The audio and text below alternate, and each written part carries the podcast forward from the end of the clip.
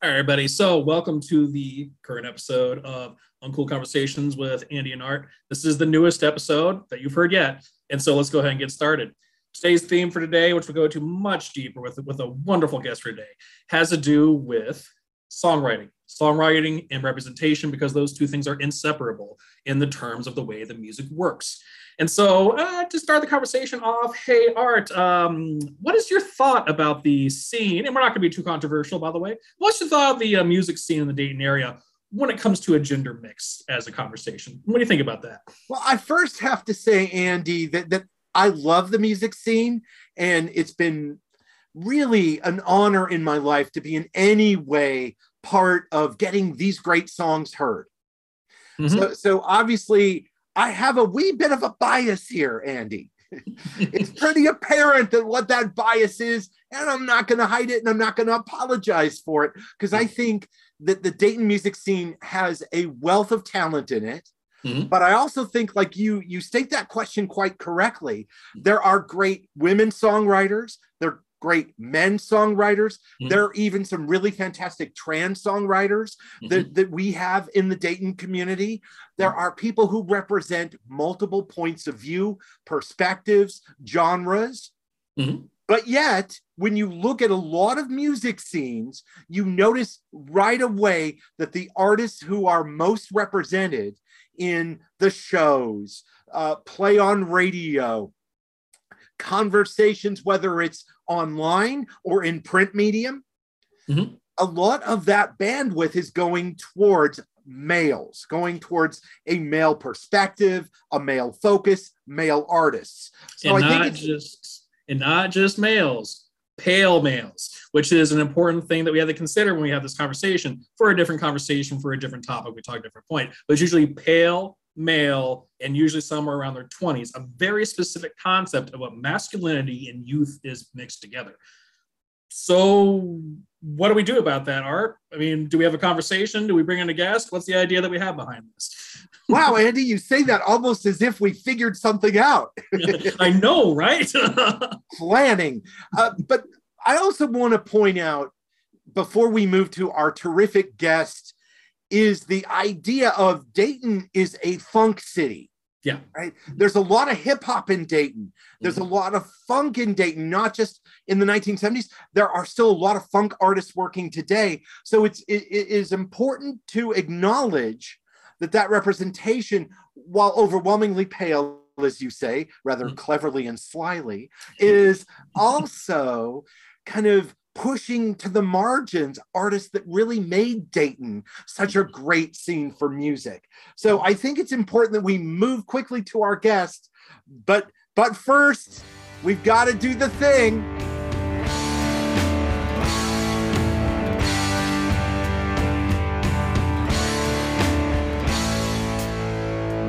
Well, hello and welcome to Uncool Music Conversations with Andy and Art. I'm Art. I'm Andy. and today we're talking about songwriting and the kind of viewpoint and representation we have with particular songwriters.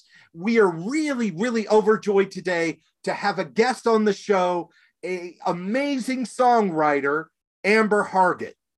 So I want to give a little bit of a background on Amber Hargett, which we're going to introduce. I'm not going to talk her, but she needs to be give more of an introduction than just my co-host has. So here's from her Spotify, which is a conversation we're having right now, her Spotify uh, information.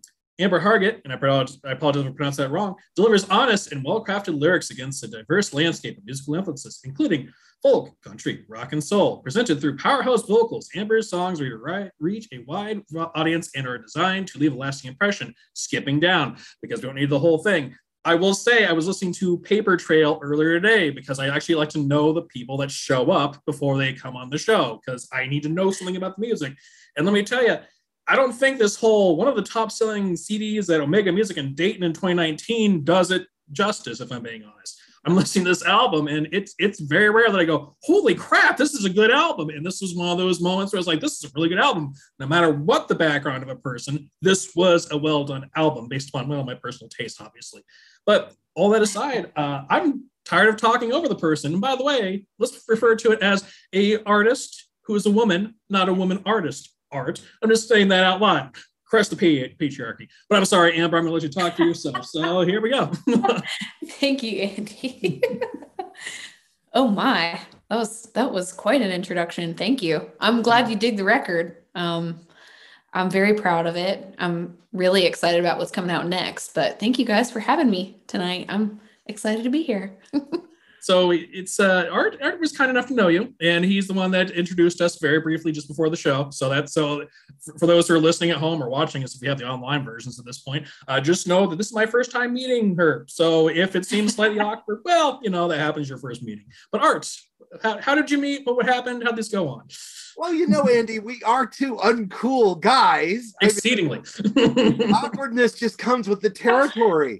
Amber's being so kind to put up with us well, I'm trying to remember the first time that that I heard you play Amber. I'm I'm gonna go out on a limb and say it was probably at Yellow Cab Tavern here in Dayton. You're right. And mm-hmm. chances mm-hmm. are it was a songwriter showcase experience, and Paper Trail had not come out yet. Right. And so I think this was a situation where you were just starting to come out and play. And I remember being just absolutely blown away by your voice, your songwriting, just really, really beautiful melodies, but also songs that were well crafted. Oh, thank you. So I would love for you to pretend Andy and I know nothing about your music. which is okay. maybe partially true for poor Andy, but but I, I, on the other hand, can cannot claim ignorance. Walk us through Paper Trail, your first record. Yeah. Well, um, gosh, that's a, that's that's a hard place to start, but I'll do my best. Um, so Paper Trail really was um, a collection of songs that largely had been sitting around for a long time. And I started writing songs around 2010 or so secretly. um, I was not in a place where I thought they were good enough to share or that anybody would really care, honestly. And um, musically, my background uh, began in the church. And so I was in the midst of doing like a lot of worship music and that sort of thing. And that was really where I was putting my musical efforts at the time and started writing and like I said, just tucking things away. And then I think it was 2017 that a couple friends of mine got married, and uh, that's when I wrote Carolina Blue. And that um, that song was a wedding gift to some friends, and then just it was one of those wonderful, strange circumstances where my friend had been in a band with Patrick Himes, who is now my producer and bandmate. Um, and there were a few other guys from the Dayton music scene who were guests at the wedding. And they were just really impressed with the tune. And they were like, you, why don't you play out? What are you doing? You know?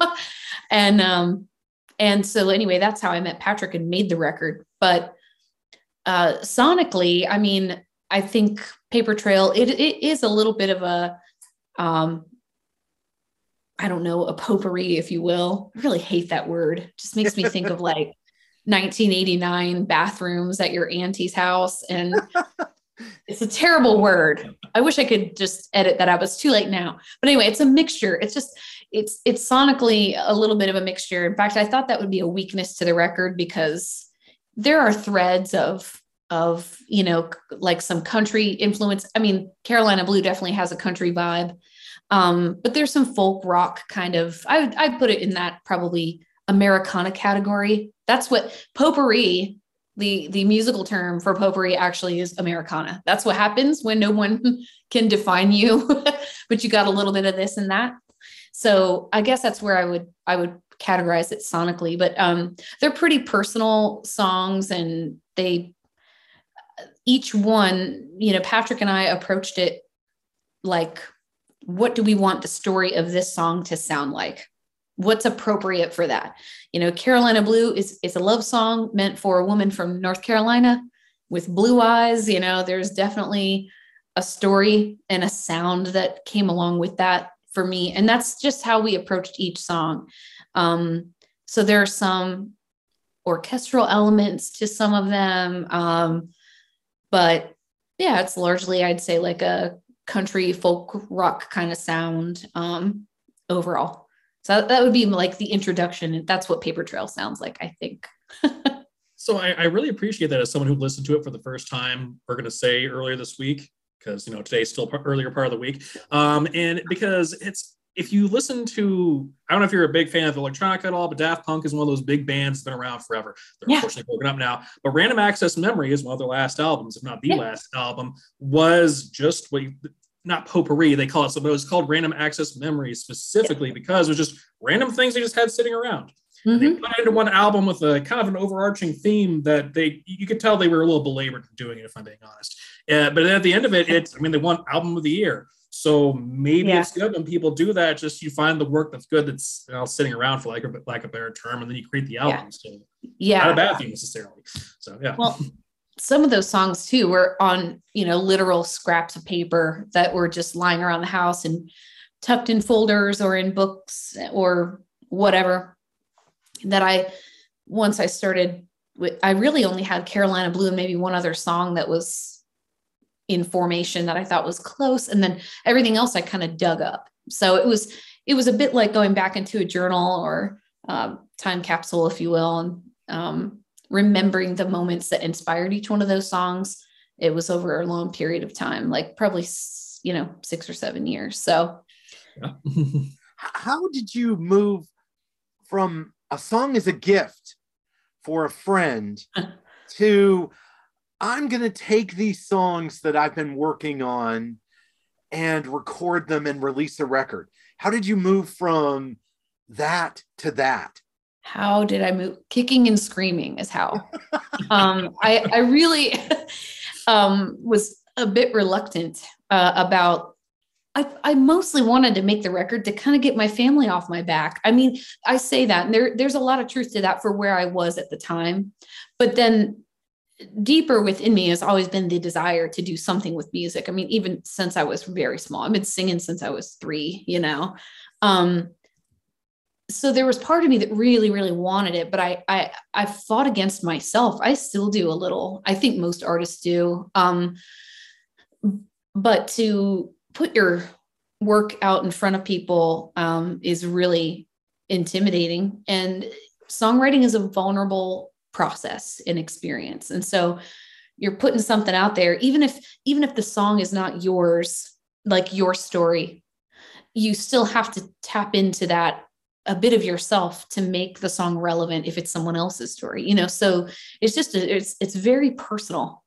And i've struggled a lot with the transition too from you know using my gifts for the church really exclusively to putting it out where, where performance is not the purpose of what you're doing um, within a church environment to becoming a performer who whose job it is to entertain people and um, that's a big that's a that's a it's uncomfortable you know? And i felt like at the time in sorry? way, no no no i'm jumping in sorry. In what way is that uncomfortable? Oh geez. Well i mean for me personally it just i had to come to terms with what am I doing this for? And who am I doing it for?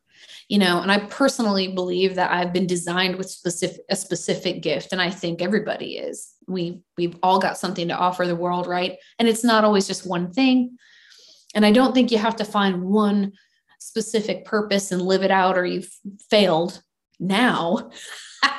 but there was a time that I kind of did you know? And so the discomfort there is like finding ways to be comfortable being a performer where like and being honest with myself like i enjoy entertaining other people. I enjoy the experience of sharing a song sharing a performance with them and and having this emotional connection to an audience that there is some some of that that's selfish i guess or self-serving. But it doesn't necessarily mean that it's bad. And it doesn't mean that the the songs the content of the songs cannot have a higher purpose.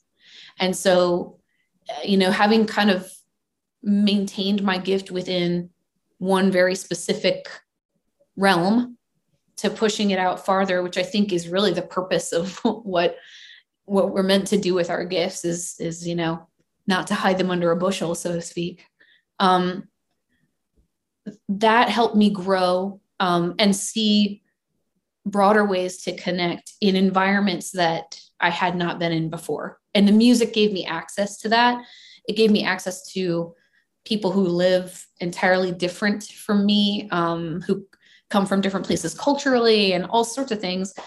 Um, and I don't know, being able, I struggled a lot with, well, my songs are not spiritual, but there's a faith element to some of them. So people who aren't into that are going to be like, get out of here, Jesus girl, beat it. And then on the other hand, there's like not enough Jesus in there for the folks at church. And they're going to be like so disappointed that I'm not on the K Love cruise, you know, and I can't do that.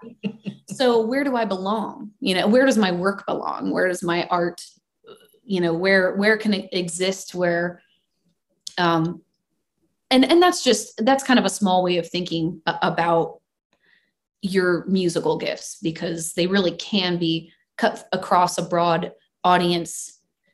If in the songwriting there's a relevancy and a connection people can make to the, the stories that the songs are telling that transcends all the different worldviews and things like that that that you may have that are different from your audience. But anyway that's that's where a lot of that conflict came for me like what do i do with this? And is it okay for me to make a record? And, you know, but a little before the show kicked off, you know, Andy, we kind of referenced a few things about women and role and expectation for women. And, and that for sure came into play with that as well, you know? So that's a whole we can get to that later, I guess. you can get it at your own pace. I mean, here, here's the thing here on uh, Uncool Music Conversations with Andy and Art, we just kind of roll with whatever the artist wants to do because we're happy for you to spend your time with us. I mean, this is, we, for those who don't know, we record on a Sunday between 8 and 10. And so if you're a Sabbath is Holy person, well, this might be a problem for a few of our artist friends, if I'm being honest. So, uh, so I mean, uh, the thing that we talked about beforehand is because you already alluded to it. Heck, let's get to it now. Okay. Um, a lot of times there's questions that just pop up for women that are artists or artists that are women, depending on how you want to use that phrasing, that just don't show up for dudes, if I'm being really right. honest. Yeah. Would you like to talk to that experience if you're comfortable with it? sure, sure. Um, yes. Gosh, where to begin? Well, you know, it's like the question about, you know, gosh, how do you balance being a mom and and being a performer, an artist, or you know, what if you had to travel what are you going to do about that? And what you, and it's like i mean these are things that we make considerations for but um, men are not asked these questions. And i think part of that is just because that's not the that's not the role that like societally people expect women to to have. Uh, and i you know I, do, I just think i think though that we're starting to get farther away from that but i don't i don't hear too many um of my buddies get asked like, "Oh gosh, man, if you went on tour, like, whatever would you do about childcare?" I mean, mm-hmm. I'm super yep. worried about that for you, and and women do we do i mean we we do worry about it but it's like i don't know like i think what i said before was if it matters to you to ask the artist like about their personal life and their family structure and that kind of thing you should ask men and women the same question. I mean, mm-hmm. because a great dad is also going to be worried about what happens with well to his family while he's away working on the road or whatever he's going to do. Um, but it feels different because the question is normally targeted toward women because there's an inference that that's a role that's not designed for them. Like, well, you ought to be at home with your children and that should be your priority. So, I mean, I don't want to make too broad a statement there about that, but like, yeah. Um, so that's one thing is asking about your family. You know, you get questions about that. There's also an assumption that I don't write my songs, my own songs. Um, I get that quite a lot, actually. It happened right in front of one of my bandmates like a couple months ago. For the first time, he was like, they really just asked you like who writes your songs? I said i, I told you man it happens all the time. Um, i don't know why. There's an assumption that somebody else is writing the songs but they're not. They contribute musically. My bandmates contribute musically i mean in an in an incredible way. So mm-hmm. you know they take um, what I begin with and really just it, it blossoms into something really incredible with the rest of them. But um, but yeah, the the lyrical work is mine. So I don't know where that assumption comes from. I'm actually going to put something on the back of my jean jacket, like, and I write my own songs, you know, like it's going to be there. like, so I just don't have to get the question anymore, you know? So I am, as we speak, looking up who the other artist was, but you're not, you're not alone in that question. Taylor Swift recently had to go through crack. Wow. Yeah. Really? Swifty. Yeah. Well, here's the thing. I, I, Who doesn't know that she doesn't write that she writes her songs by now? Come on. I mean, it's, I mean, it's like it's. They used to make fun of it because her her early part of her career was very autobiographical. Biographical. That's the word I'm looking mm-hmm. for. Um, and so they're like, "Oh, hey, you're just talking about your your teenage problems." And then she gets older, and she breaks out of that. What are you talking about your autobiography stuff anymore? And now it's, do you write your own songs? Wait a minute, you don't write your own songs. You just you, you know you just contribute. you know, that's something that's I think it's it's unfair to pigeonhole any artist into well, they only write self you know, reflective songs or whatever, or they only write songs about someone else. A, a really good songwriter, you won't know the difference. You won't be sure. I mean, that's that's what I like to think about my work. That unless the people that are super like the closest people to me may be able to, you know, have an inside scoop on which which songs are coming right out of my personal firsthand experience and which are not. Um, if if you're a good songwriter, I think you can put yourself in someone else's seat and be able to convey it in a believable way. It's not to say that you're being disingenuous or or um, you know trying to assume something that you're not. Because that show that happens too and that's so easily detectable. And i think by the audience too like that didn't happen to you shut up you know? You can i think i think the audience is smart enough to know that. But if you i think aretha franklin has a quote i'm going to butcher it completely but it's something to the effect of if i don't have anything to lend to the song then i'm not going to do it because that's what soul is mm-hmm.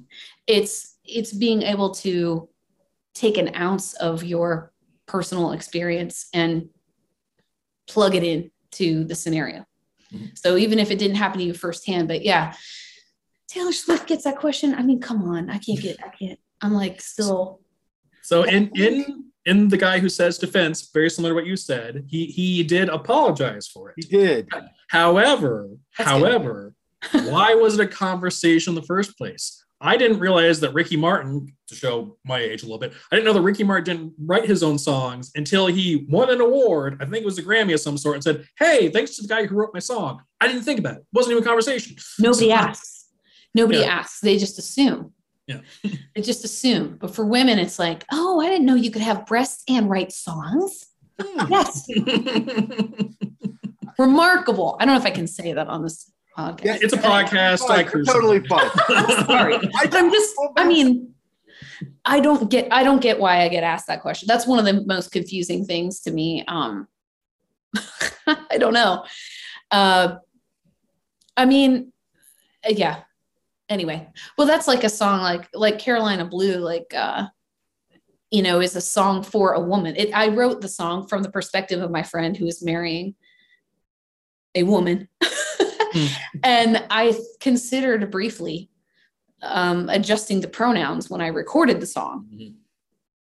so that it wouldn't seem confusing or whatever. And, um, you know, my partner at the time was like, you shouldn't have to do that. You, you can, you can just keep it as is because that's how you wrote, that's the perspective you wrote the song from. It doesn't really matter. And it turns out like that was such a, that was a very good piece of advice because it broadens the accessibility of the song too and um, crosses over into other types of relationships and things where like more people can connect to the song. So um, but i use that as an example because it's you know a song to a woman. Maybe people would think oh well, some dude wrote the song and you're just singing it. I don't know.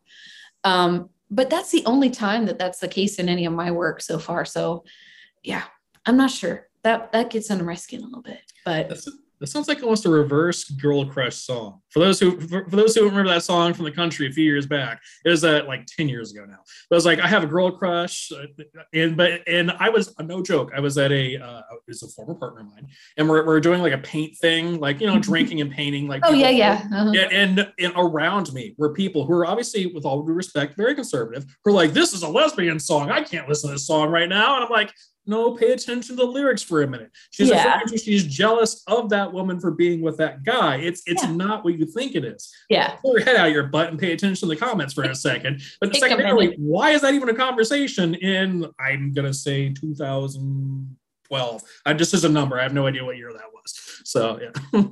well, it, it speaks to what we were talking about earlier, this assumption mm-hmm. that that rock and roll or music more broadly is a male perspective or must represent a male identity or a male perspective. You were talking earlier, Amber, about how you were coming to set your own identity as a yeah. songwriter and as a musician and as a singer and a performer, right? Mm-hmm. So there are all these really unrealistic assumptions about songwriting, about music, about certain kinds of songs, right? Oh, well, maybe yeah. she wrote Carolina Blue because it's a love song, and that makes sense that she would write a love song to which we're the three of us are all going, uh, what? Yeah. what? But the reality of the situation is all too often right? We make assumptions within popular yeah. music yeah. in particular that this artist could not have written this song because it's good or this artist right. could not have written this song because they're a woman or they're a, an artist of color or you yeah. know whatever that the particular bias somebody might have mm-hmm. rep- is represented in that moment mm-hmm. so you must experience that directly as people say you know who wrote that song for you instead of recognizing you wrote the song yourself? Yeah. Well most definitely. And i think um this next record and from here on out i have to tell you like um as an artist i want to be less afraid. Paper trail i can i can go back and listen to it and i i appreciate andy that you're a fan. Rad. Like i love that you like the the record. Um, and I'm grateful. It's nice to get a new listener. That feels really good after that being out for almost four years now, right? So is that right? Three years. Uh, sorry. Uh, three years. That's a 2019. Yeah, that's right. Three. So um, but yeah, it's it's nice to hear that. But when I I have listened to that record in its final like state I believe one time since the release show. I I really don't listen to it much. Occasionally the one-off song will will pop up, you know, in my Apple Music or whatever and I'm like, "Oh, you know." but if I do stop long enough to listen to it, I mean, it's just a weird it, if I do stop to listen to it, I can hear the hesitations in mm. and my second guessing like how I'm good how I'm delivering the vocal and how different it is from the point in which I was recording it in the studio to the way that I perform it live now, even with the band. It's so much different. And their energy and everything just inspires me to to deliver something bigger and better and, you know, stretch myself. And the same is true with the writing. And so back to what you were saying, art about expectations and things like that. For me personally, um, I'm not going to sing the song, but there's a, I wrote a song called Nice Girls kind of in response to that. Um, and it is not a publicly well it's just not not safe for work is maybe the best way to put it but it's very honest but it's it directly addresses the idea that you know oh i'm sweet. I'm the darling of the dayton music scene. And mm-hmm. and oh ain't she cute? You know and what a sweet little hobby she's got. And that's so so cute. Well okay it's not always so cute you know like i'm i also want to be taken seriously. I want to get paid like the men get paid. I want to book places and not have to worry about the way that i'm going to be treated. Um, i want people to consider me the songwriter and assume me the songwriter instead of it has to be somebody else you know um and because of my my background too in the church um there were things that i didn't didn't necessarily explore as a songwriter that i'm willing to do now. I mean that i'm no less had thoughts about or ideas about but i'm ready to start delivering songs about those types of topics. And I think, I mean, part of it makes me grit my teeth a little bit, but like a good example of that is Church Mouse. And that's, that's, that's like my number one requested song when I go out and play live now. And it's a murder ballad. and um, it's a song about a woman who is sexually assaulted by a minister and she kills him. Um, and it's kind of one of the linchpin songs of this upcoming record, which is called Coal Mine Canary and that's going to come out in September, by the way. September 30th is my album release date. So uh, I got some work to do, but um, that song is very layered in its in its attempt to tell a story that's very complicated and is not is not an outdated story this is something that happens now it's still relevant but it's un it's not exactly Amber Hargett brand. You know what I'm saying? People will hear Paper Trail and find that largely encouraging. And I really hope that's always the case. It's just that the songs I'm writing now are going to address tougher subjects. And I, I want and hope that my audience will broaden their minds to thinking through the whole song and that I'm not, you know, I'm not going through my like Miley Cyrus wrecking ball phase or anything, you know? I mean, I guess I could maybe like 18 months from now or so, but but it's it's a step in the direction I want to go with my writing where I, I'm unafraid to address things like inequalities and sexism and uh, trauma and healing, um, address things that I have personally experienced or witnessed in the church um, or with the church although i'm not out to get it you know i just want to be honest about about more and be able to um, tap into some of the dark darker subjects and however still help people walk away with the belief that there's some hope left over that's always true i really believe that to be true i don't think I could have survived the last, gosh, 18 months or two years, you know, between the pandemic and all sorts of other things um, without believing that that was still true. And um, so Shine On is the closing song on the record, and that's meant to be, you know, kind of our ray, ray of light at the end. But um, I don't know. I just want to be able to grow it into the next phase of my songwriting and, and be unafraid to address things um, more directly. Um, I, I, I don't know as I as I grow as an artist and. I mean, it's it's and here's the thing. I want to be very clear. Cool. Uh, see, here's the thing. Uh, in case you don't know who I am, because everybody should know who I am. No, don't worry about it. So I, I was part of the music scene. I, I played myself, and okay. I totally understand the whole like, hey, fan, thanks for being interested in this album, but it's the old stuff now. Um, there's lots of bands out there that do the same thing. I'm just saying the album was cool. So the thing is, I, I like how there's almost like a, it's interesting to me because I was going to ask sooner or later, hey, what are you doing now? Um, but it's interesting to me because it's like, okay, so it's called Paper Trail. The next one is is in the coal mine, or, or it was a canary in the coal mine. I, am It's uh yeah, it's called Coal Mine Canary. Coal Mine Canary. Okay. I, I don't know if you're I don't know if you're familiar with the the the coal mine canary that was a thing. Oh yeah i totally um, know yeah. so yeah it's kind of like the last it's representative of your kind of last chance um to get out before it's too late.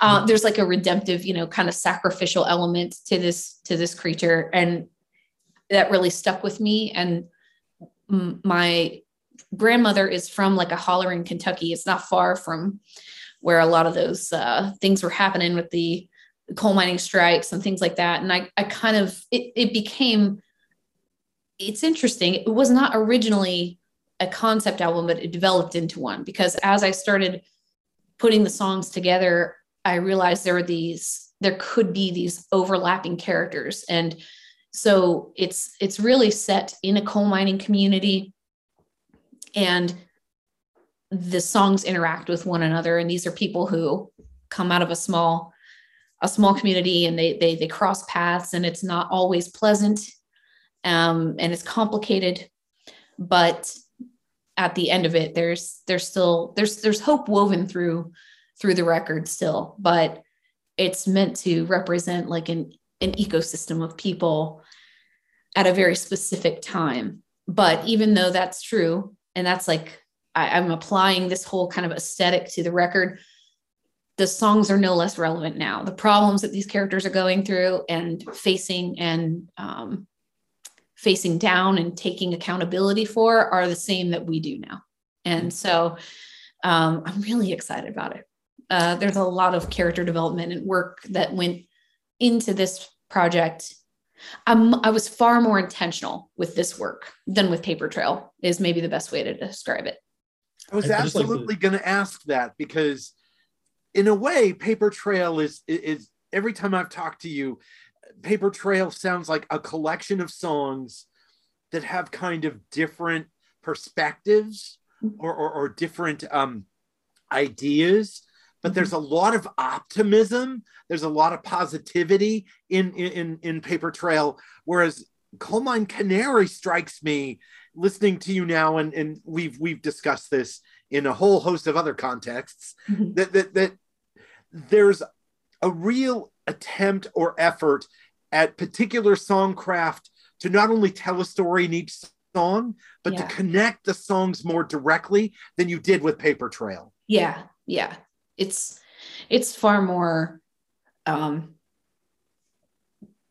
intentional like there are there's some things that i can't talk about yet i really want to tell you no go um, ahead amber we want to encourage you to go exclusive. Ahead. it's all right nobody's listening nobody um there's just a lot of layering and introduction of these characters and kind of laying some easter eggs and things that i'm going to be doing in my solo performances and through like video work and things like that that will i would like to kind of create an immersive storytelling experience for the audience. By the time we get to the album release show um, which will be september 30th at the Brightside um, by the time we get there i really want people to feel like they understand or they can visualize in their mind these characters and where they come from. And like even the show itself is is to be much more intentional and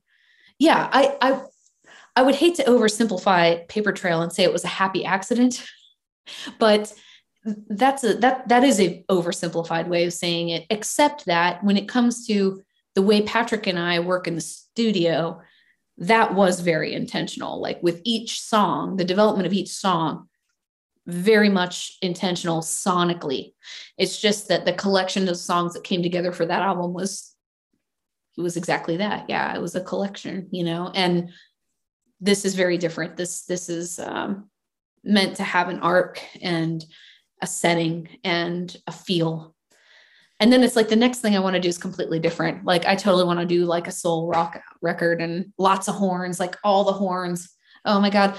And so it's like sonically completely different. So I I hope I'm not like one of those artists. I, I used to be that kind of listener where I was like, oh, this I love this band. Oh, this band is totally rad. I've had their last five albums. The sixth one comes out and they finally do something different. And I'm like, oh, mm-hmm. thanks a lot, Coldplay. you know, like I'm going to listen to that again or whatever, you know. And now I have such an appreciation for artists who are unafraid to do that because to me it signifies they they want to grow as an artist, as a writer, they want to experiment with new things musically and they're more committed in my mind to the development of the art than they are like the loyalty of a followership, which is lovely. It's don't get me wrong, it's wonderful to have people who anticipate your work and come out and see you play. My goodness, you know, of course, the those are that's the point, right? We want we, I want to be able to reach as many people with the music I'm making as possible. Um, if, if for no other reason that they can connect to it in some way and ultimately be encouraged, that's that would be my my hope overall.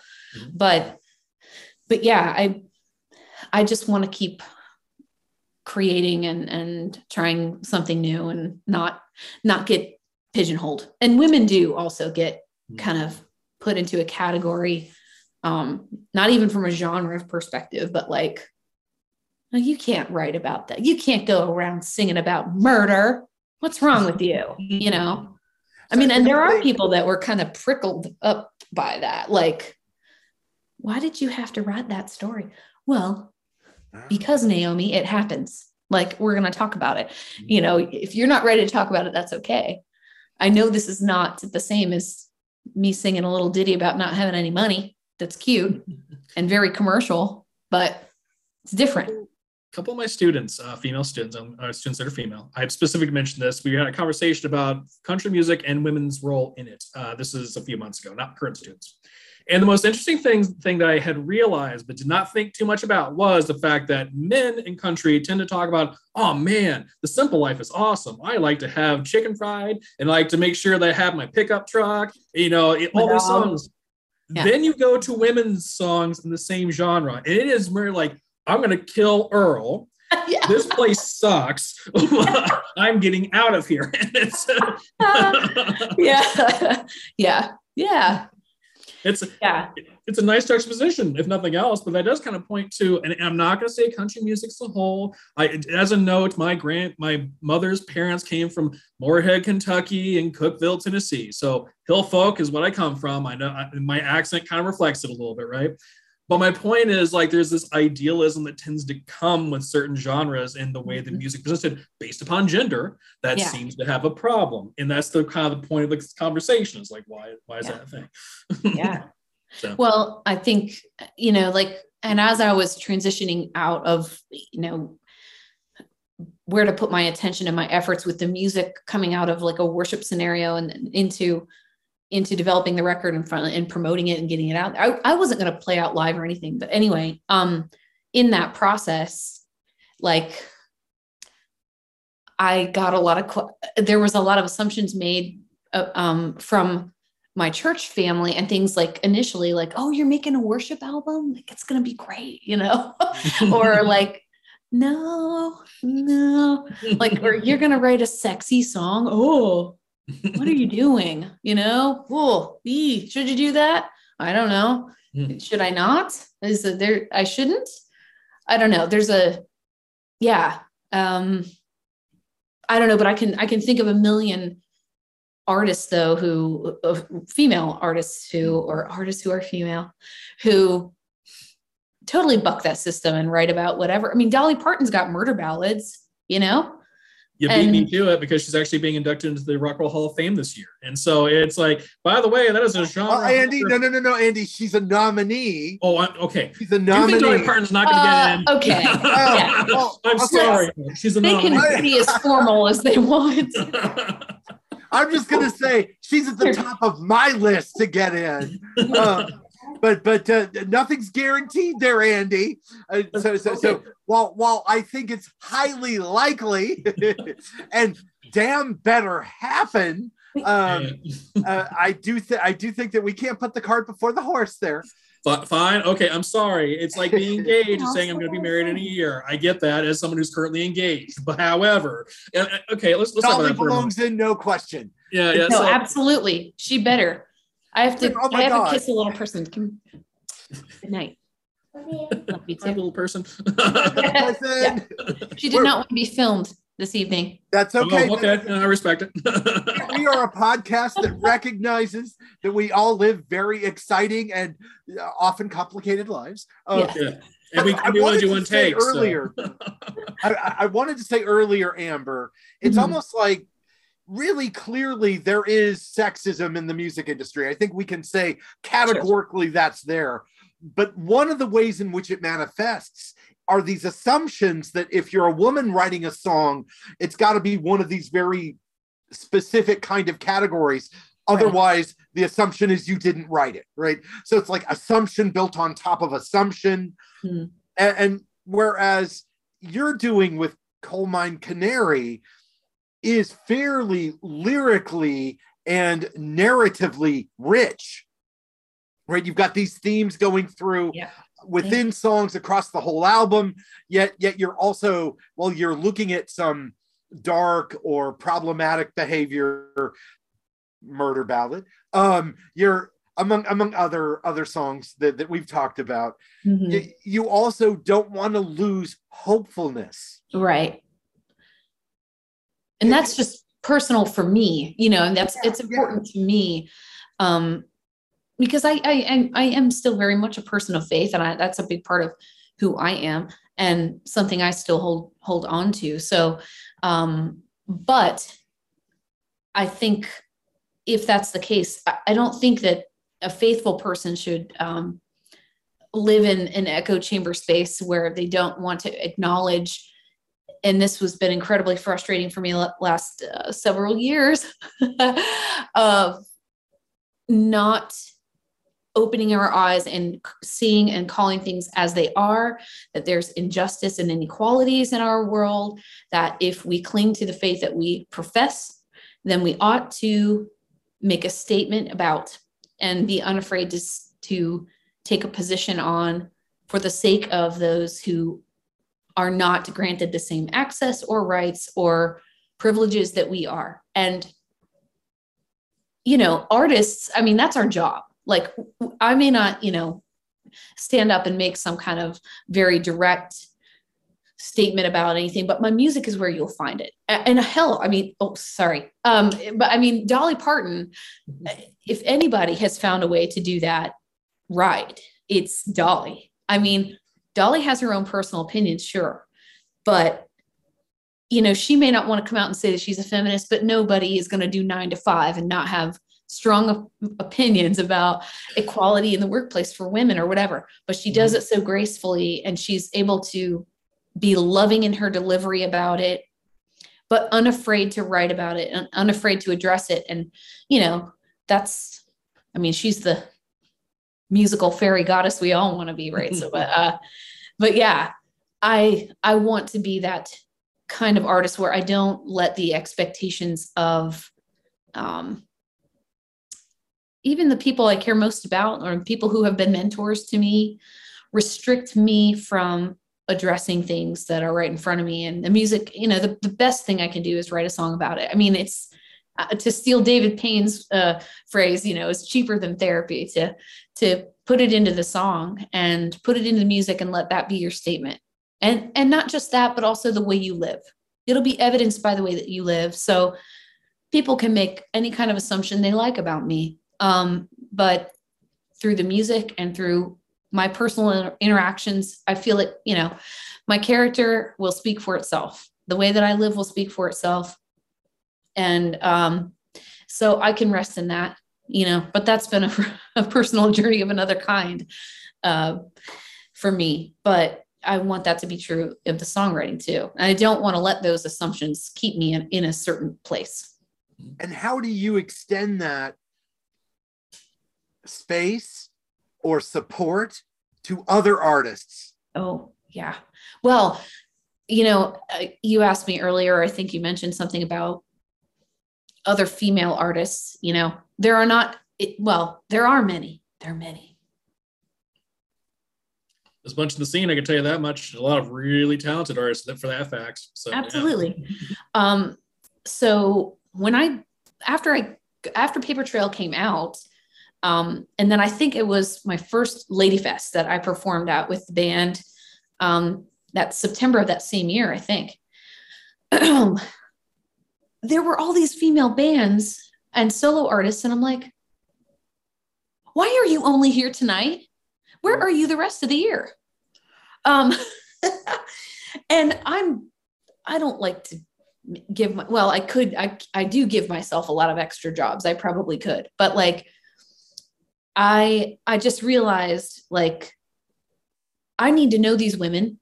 Um, and I need to hear what they have to say. And I can't believe, like, okay, I mean, I had I knew Kylene Downs, but like you know, Kylene is a killer guitar player, great songwriter. I mean, she's just she's fantastic. Um, Paige Beller, I didn't even see her perform. It took my like three years almost for me to finally witness a live performance from her because we either were working on the same night or whatever. It never lined up. And when I did, I was just like, oh, I love you. Um, inspiring. I mean, just incredibly inspiring women. And here we are all at this one Lady Fest event, and then I don't see them the rest of the year. So I went out on a limb, not knowing many of these women other than maybe meeting them then and just threw out an invitation and I was like, I'm going to start doing this thing called the Sing and Tell. And the Sing and Tell is basically just a backyard concert at my place. And I try to do it a couple times a year.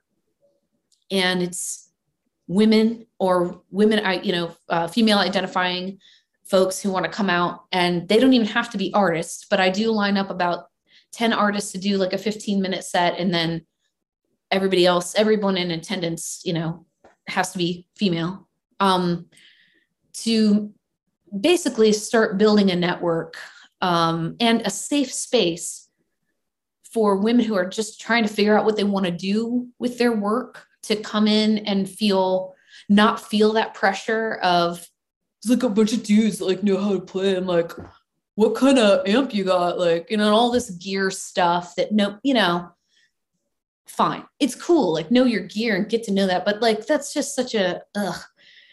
like, you know, I, don't care. You know, I don't care, dude. I don't care that like what kind of Tele you have or whatever. Um, but getting a space that's uh, void of all that and is just women and is very supportive because I'm a huge believer in the in the idea that there is room for everybody out here uh, like Art said, you know, we've got such a rich history in Dayton um, with like funk music. And like, I mean, there are bands I still don't know as well as I ought, you know, that are mm-hmm. playing all the time. And thank God for things like Dayton Porch Fest and all the Porch Fest events that have uh, cropped up in, in neighboring cities. What a great way to introduce people, including other artists. You know, we we can get into little, you know, sort of clumps. Uh, of the same six bands are billing together in the same four venues six times a year and it's a, it's unfortunate because it's so much more broad but uh, going back to the women that's a whole separate thing. But i just started doing this and just making it you know personal and letting inviting women into my home because i want to do that anyway um, and meeting them on a more personal level and not in a big noisy bar with seven other bands playing and and give them space on my back porch to just tell their story and sing the song tell us about it and then we we start to know one another. And then that's how i build my roster of first calls if i can't do a gig. If i can't do a gig i'll say well i can't but you know what? Novena might be able to do it or Kylene Downs might be able to, or Chris Blank, or Heather Redman, or Sam King, or I mean, I got like a short list, and in it, it's less and less short. Every time I do it. I've got more women to add, um, and we can also look out for one another because there are things that, and we can discuss things in this space like how do you ask you know how who pays you? How do you get paid? What should you be asking for for a set of a certain length? Or it, what if you're solo? What if you're with a band? These are things that a lot of especially male artists don't really share. Now i had the good fortune like i said and i i can't stress this enough because some of my dearest friends are male artists who helped me you know get my initial bookings and things like that so big shout out to my brother bear harold hensley and to david payne and to paul monin um, and, and honestly, to Patrick, of course, because Patrick Himes is just like the common denominator among all these people. So um, those fellows have been nothing but good to me and have helped me, you know, make the right connections. But, you know, I don't have, when it comes to me, then it's like, I don't have any trade secrets. I'm ready to tell all these other women exactly how to do that. It, it doesn't, it doesn't threaten me. It doesn't like I mean, it could only be richer right? And I'm telling you what, some of the most incredible songs have sprouted up off this back porch and are finally trickling into Thursday night showcases at the Yellow Cab or or uh, you know like a, a couple hours at Bob's on a on a Friday night or whatever. And it's also a place of it's meant to be a place of encouragement. Um, so it doesn't happen enough. And what I'm hoping will will naturally start happening is, and there are women who want to do it. So I need to find other hosts and other MCs, for lack of a better term, where I just kind of want to get the ship in the water, you know, and then see it go because there's no reason why anybody else can't just host the same thing in their backyard and I'll come, I'll attend, you know, but um so we're kind of building um kind of building a network. Like I said, I'd love to see that happen quarterly and actually I'm I've had some early discussions with the Dayton Arcade because I have a vision for developing this into like a day long conference mm. and offering some some segmented classes either about songwriting um, I, I'm, I'm even open to have, have one about gear or like music theory or pricing or marketing and fundraising which is one of my kind of specialty areas. Um, whatever. I mean I actually really want Brandi Carlile to come. I'm just going to put that out into the universe again. So if you're listening right now, well, she's like she does some cool stuff. Like she she goes and plays in prisons. She's you know it doesn't have to be Brandi, but like Brandi, if you're listening, I'm just saying. I'm just gonna put it out there. I must feel like saying, contact us at Uncool Music Conversations. Hey, that's right. Um, yeah, but something like that where there might be a featured artist along with it. We'd still have women playing and telling their stories. We'd have some kind of you know breakout sessions where we can do because there's shared knowledge. I mean there's just all this knowledge that could be shared among us. Um, and i don't think it's not that men don't do that. They just it just like they don't discuss it you know? Mm-hmm. and they don't want to get together for drinks or, or they do but like after the show, after they've already figured out, they kind of establish trial by fire. And men have, I, will go ahead and make go on a limb and make a broad comment here that male musicians just tend to have more confidence uh, about what they're doing. Because I have seen some terrible stuff out there. I'm not, I mean, I just long before I was ever even playing gigs or anything, I've, I've seen some very confident gentlemen with pretty bad songs and only mediocre players. And I'm telling you, they think they're amazing. They think they're amazing. And they can convince a booker that they're amazing enough to make twice as much as I do that night. So I'm I'm ready. I'm at a place where, you know, I want to be respected as an artist, which I've had the again, I've had really have had the good fortune of being being respected right away thanks in large part to the fact that I am proud of the work and the work was good and I wasn't sure, you know, mm-hmm. but also the friendship and the work and the work relationship that I developed with Patrick, you know, we made we we are good at making great records together. I'm confident that the next one is I'm super proud of it, but like I'm also at a place where I want, I, because I want to be respected as an artist, I also need to do the work on the business side of it to be taken seriously and say, yeah, well, it, this is what it's going to cost you for this or that. And um, I've got a couple other things cooking up that I can't really talk about yet um, to help to help that. And if if if I can only offer just like a phone call or a messenger thread to another um, artist who is female and who's looking to get plugged into the scene a little bit. I mean, I'm by no means an expert, but I can at least offer her what I what I do know and try to find her help her find gigs that are um, suited to her and what she's hoping to do and the kind of environment she wants to be in and connect her to the right people. And a lot of the bookers are male too, you know, and like again, I've had very largely good experiences with that. And and when I don't, the women are going to talk about that. So don't you worry, slime balls, because we we will talk about you. And the good men, the ones I mentioned earlier, who are my friends, they're not going to put up with you either. So once once that happens, I do think that Dayton has a bit more of a protective. Uh, um, I think we're we're very unique here in a, a lot of ways, and I really can't compare that to other markets because I haven't branched out into them yet, but I plan to this year. And just what I hear from artists who come in from Cincinnati or Columbus, even, um, or Nashville, which is I've met a few, you know, it's it's just a very different, largely a welcoming scene, mm-hmm. I would say. Um, at least that's been my experience. You're so talking those... about making a network. You're mm-hmm. talking about building a network from the bottom up and yeah. and you're talking about doing that in a way that's mutually supportive yeah that, that, there may be healthy competition but it's it's not really really devastating competition or you know yeah. really really attacking one another tearing building yourself up by tearing another artist down right. well and that's evidenced by like collaboration is king i i i am excited about um like we'll have to come back. You'll have to you'll have to have me back with well you don't have to have me back but you need to get heather redmond on the show and you need to get sam we, we have a massive list. Yeah, oh, I, i'm not laughing at the suggestion He's on the list. like oh yeah we got we got a lot of people who want to get in this in our yeah. studio. frightening how big the list is. Okay sorry should i be saying that out loud?